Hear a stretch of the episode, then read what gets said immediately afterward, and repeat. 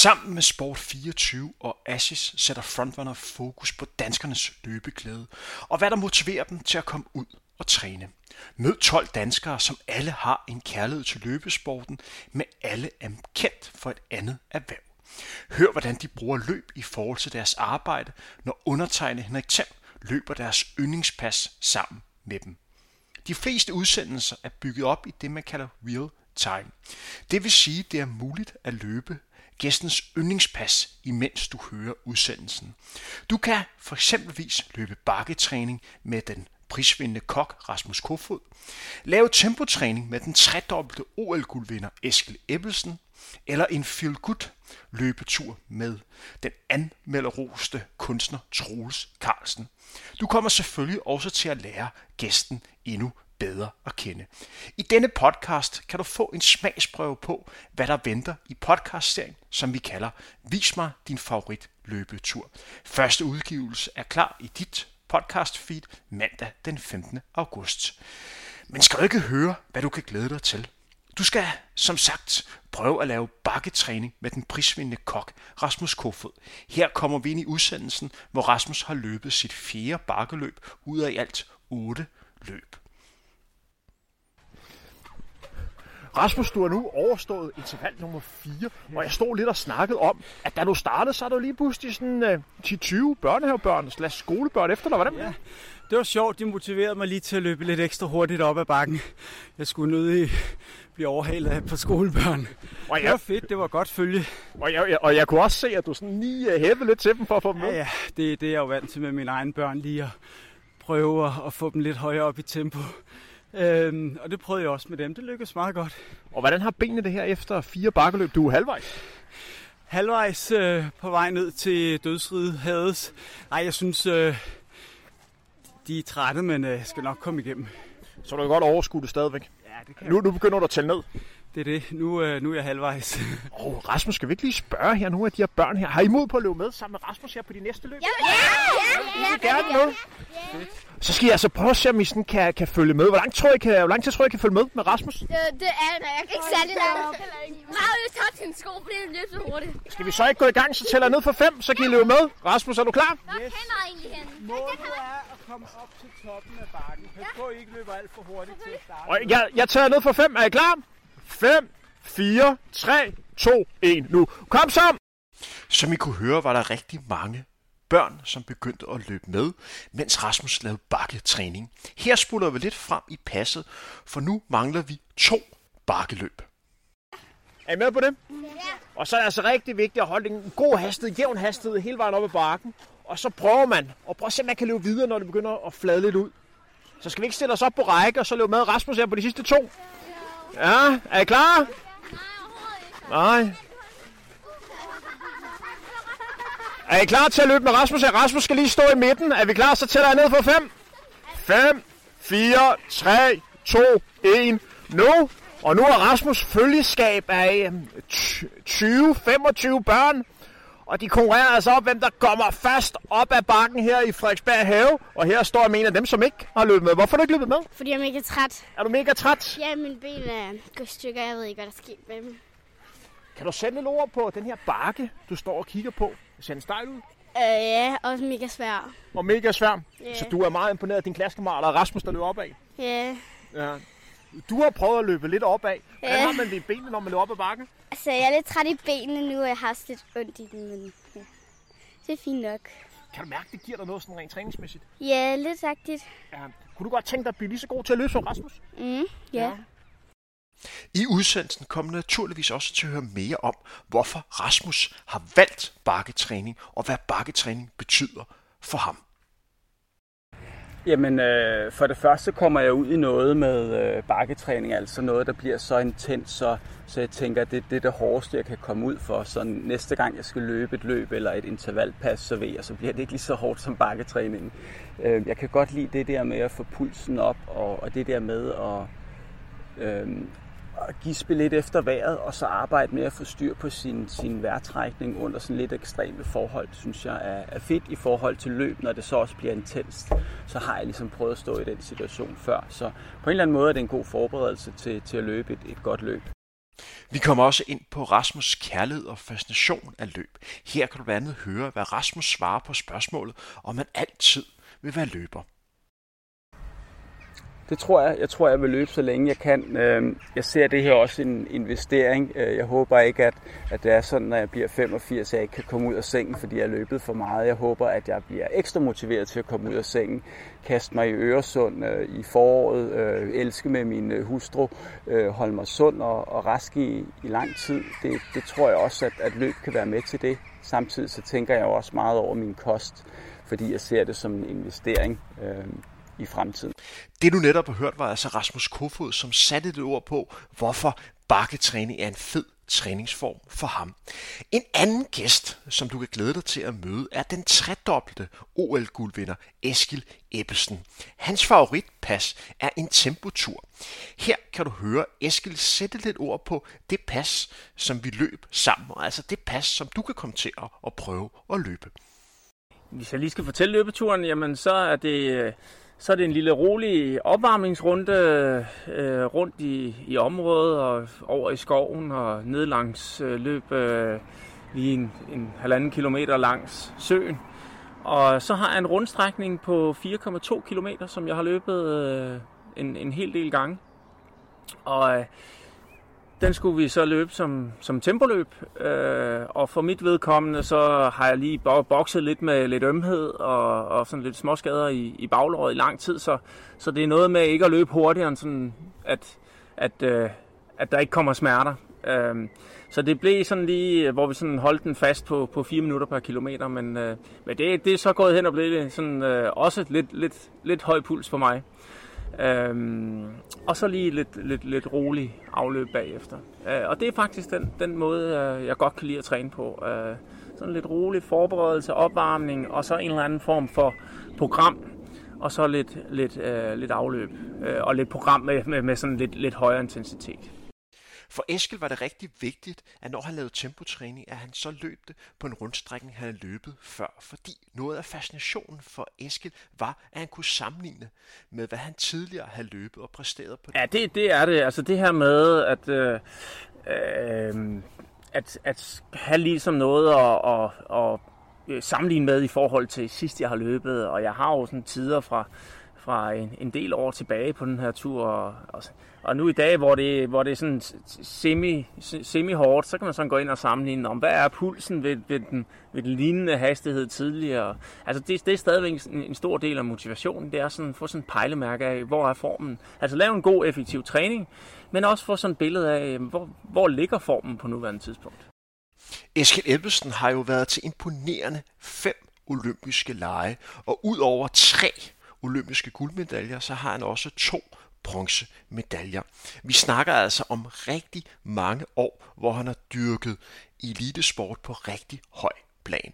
Efter han stoppede sin aktiv karriere som roer, er han begyndt at finde en fascination i det at kunne løbe. Men hvad er det, som overraskes, overrasker ham allermest ved at være løber? Jeg fandt jo sådan ret hurtigt ud af, at, at løb, der øh, bliver det her med at blive skadet og få øm, øh, det bliver pludselig ret styrende. Hvor i, i romaskinen handlede det jo meget om virkelig at presse grænserne. Øh, der kan du jo sagtens gå ud og, og, og virkelig presse dig selv øh, til, til det yderste. Ja, og nogle gange har vi så sågar så gjort det allerede igen om eftermiddagen. Øh, hvorimod, at øh, hvis, man, hvis, hvis man gør det som, som utrænet i løb, eller, eller som let trænet, Jamen, til, også på elitniveau øh, er min erfaring, øh, at øh, jamen, så, så får du bare en for stor regning. Men hvad betyder løbesporten for Eskil? Det kan du også glæde dig til at høre endnu mere om. Jamen for mig er det, er det jo øh, en af de sportsgrene, som har taget, taget meget over. Øhm, det, er, det er jo stadigvæk en sportsgren, hvor jeg kan bruge meget af min øh, erfaring for roning. Altså, det, man kan sige, 90 procent af, af tankegangen er jo det samme. Øh, altså omkring øh, øh, puls og mentalitet og, og livsstil, og det er altså være motiveret til at gøre det. Og øh, det handler om at, at, at, at lave intervaltræning og øh, alle de der ting. Øh, og så øh, er det jo bare nemt. Altså, at komme ud og opleve naturen og holde sig i god form. Og så er det jo stadigvæk en, en del af det for mig at præstere også. Altså, jeg dyrker jo stadigvæk noget triathlon øh, og stiller op i nogle konkurrencer en, en sjældent gang imellem, hvor, hvor løb jo er en central del af det.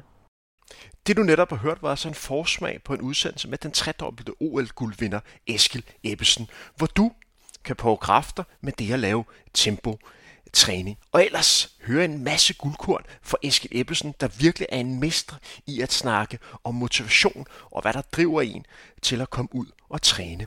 En anden træning, som du kan prøve kræfter med, er en træning, som er bestemt af den anmelderroste kunstner Troels Carlsen. Troels foreslår, at vi skal ud og løbe en feel good tur.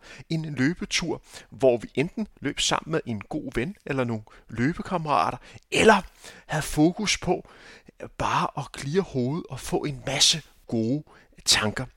Her kan du høre, hvordan undertegnet og, og Troels havde det, efter vi havde løbet sammen. Jeg må sige, at vi fik uh, snakket lidt på den her uh, løbetur. Det var det, løb kan.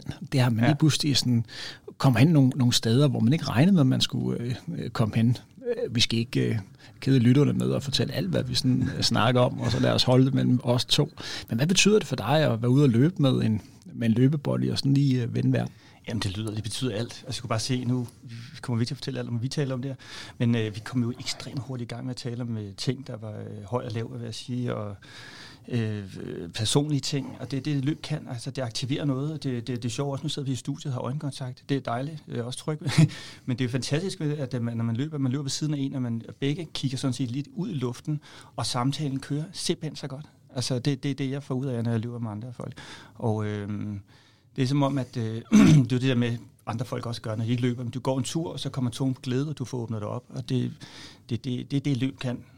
Øh, og hvis man kan øh, ovenikøbet sætte, altså, sætte tempo på, og, og koncentrere sig om, og, som vi også gjorde, i virkeligheden fortælle om nogle personlige ting, og sætte nogle detaljer på perspektiverne og sådan ting. Øh, det, det, det, det synes jeg i hvert fald er magien øh, med, med, ved det øh, hverdagsløb. Kunstneren Truls Carlsen bruger også sin daglige løbeture til at få en masse inspiration til hans arbejde som kunstner. Ja, det gør jeg. Fordi at, øh, jeg får også øh, givet slip på nogle idéer, når jeg er ude at løbe. Så hvis en, en idé ikke holder, så bliver den sorteret fra bare ved at løbe. Altså ligesom lige pludselig, jeg, uden at have tænkt over det, så kan jeg se, at det, det holder ikke. Jeg skal have en banan, der vokser ud af skulderen på øh, en, en mand, som så bliver til en øh, rød ballon, for eksempel. Øh, vi skal en anden vej. Og det, det, så det, det er både, det, det, der, der, kan, der kan komme idéer, og det kan også være noget, der forsvinder igen. Det er ligesom drømme. Ikke? Du kan have en, skide, en rigtig god drøm, som du mener øh, det kan både være en drøm i drømmens natur, det er det at drømme, men øh, det kan også være noget, du ligesom tænker øh, på i, i halvvågen tilstand. Og, øh, men når du så er vågen, og øh, i, i vågen tilstand, så, så er det ikke længere relevant. Det forsvinder, enten fordi det ikke er brugbart mere, men og det samme kan man, det er lidt løbeprocessen. Det er også lidt sådan et, et bevidsthedsrum, hvor der, der kommer noget til dig. Og nogle gange skal du holde fast på det, når du kommer hjem, fordi at du faktisk, øh, det, det skal ikke forsvinde ligesom sand mellem fingrene, ligesom drømme faktisk kan gøre det efter en nat. Hvad gør du så? Skriver du op på papir, eller begynder allerede med at gå i gang med arbejde? Jeg prøver virkelig at huske på det. Altså, øh, det, det prøver jeg virkelig bare at huske på det. Altså, hvis nu jeg skulle løbe, lad os sige, jeg skulle løbe 20 km, og få en idé ved 4 km, men så prøver jeg virkelig, virkelig at huske på det. Men altså, når det er sagt, så har jeg jo virkelig mange notesbøger og skitsebøger øh, med tekster, og også i min, i min telefon har jeg også mange sådan noter og ting, øh, og jeg får ikke brugt halvdelen af det, men det er bare vigtigt for mig at registrere, når jeg har fået en idé. Denne podcast-series omdrejningspunkt er jo kærligheden til løbesport. Den her fascination af løb, som kan så meget. Her kan du høre Troels sætte et ord på, hvorfor han løber. Øh, men for nu at, at svare så præcis som jeg kan på spørgsmål, så løber jeg, fordi det, det giver mig øh, ro, det giver mig konsistens i min øh, tilværelse, det giver mig et overskud, det giver mig klarhed på hverdagens tog, tog. Det giver mig venskab, det giver mig øh, en fornemmelse af, at øh, at være ude på et tidspunkt, hvor de fleste ikke gider være ude. Jeg løber året rundt, jeg løber meget tidligt om morgenen. Øh, det giver mig, øh, det giver mig den, det, det element af, af personlig forspring, øh, som, som jeg kan drage nytte af i løbet af et, et døgn. Altså at jeg får en god head start for dagen, og så kan der ske mange ting. Øh, jeg føler, jeg kan håndtere ting ret godt, fordi jeg har haft den der øh, rum, hvor jeg er ude for at for sko på. I podcastserien Vis mig din favorittur kan du ud over prøve kræfter med gæstens yndlingsløbepas høre om deres fascination, kærlighed til løbesporten. Vi snakker en del om motivation. Vi snakker om gæsternes erhverv og hvordan de bruger løb i forbindelse med deres arbejde. Derudover bliver der også tid til anekdoter og refleksion om det at være løber, og hvordan kærlighed til løbesporten startede. Her kommer du ind i en samtale mellem kunstner Troels Carlsen og undertegnet Henrik Thiem om, hvornår kærligheden til løbesporten virkelig indtraf. Jeg vil sige, at den ægte kærlighed til løb er først kommet til mig, efter jeg ikke længere var eliteløber. Da jeg var eliteløber, hånd på hjertet gjorde det mere, fordi at jeg tilfældigvis var god til det. Jeg kunne også være god til at spille tennis, eller rokajak, eller spille dart, eller sådan noget. Så, så det var bare øhm, det, der tilfældigvis var der, hvor jeg havde det største flær. Hør det fra champion. Jeg siger det bare til alle sammen. Bare gå ud og løb. Der er masser af løbglæde, selvom man ikke er eliteløber. Tydeligvis. Ja, og så var det så efterfølgende, hvor jeg virkelig kunne mærke, at det her, det er bare rigtig vigtigt for mig, i forhold til at være menneske, og i forhold til at være den bedste version af mig selv. Så på en eller anden måde kunne jeg bare mærke, at hvis jeg gerne vil være den, jeg gerne vil være, så er løb bare rigtig, rigtig vigtigt. Men det tog mig lidt tid, hvor jeg var den der mellemperiode, hvor jeg ikke længere var i lille løber, hvor jeg også havde nogle, øh, nogle issue i forhold til, hvor meget jeg kunne holde til, hvor jeg også skulle finde ud af, hvad det som løb skal være for mig. For jeg skulle også lære at acceptere at have en glæde ved at kunne løbe 10 km. Fordi tidligere var det en middel til at komme derhen, hvor jeg gerne ville. Nu skulle jeg sådan lære, at for mig er 10 km nu et sted, hvor jeg finder ro og finder overskud og kan blive en bedre person. Men det tog tid at komme derhen. Og jeg kender også nogen, som har mistet fuldstændig lysten til løb, fordi de ikke lærte at acceptere det der. Mm-hmm. Det du netop har hørt var altså en forsmag på podcastserien, vi kalder Vis mig din favorit løbetur. Første episode er ude mandag den 15. august, og du kan glæde dig til hele 12 episoder. Serien er bragt i samarbejde med Sport24 og Ashes. Tak fordi du hørte med. Vi høres ved.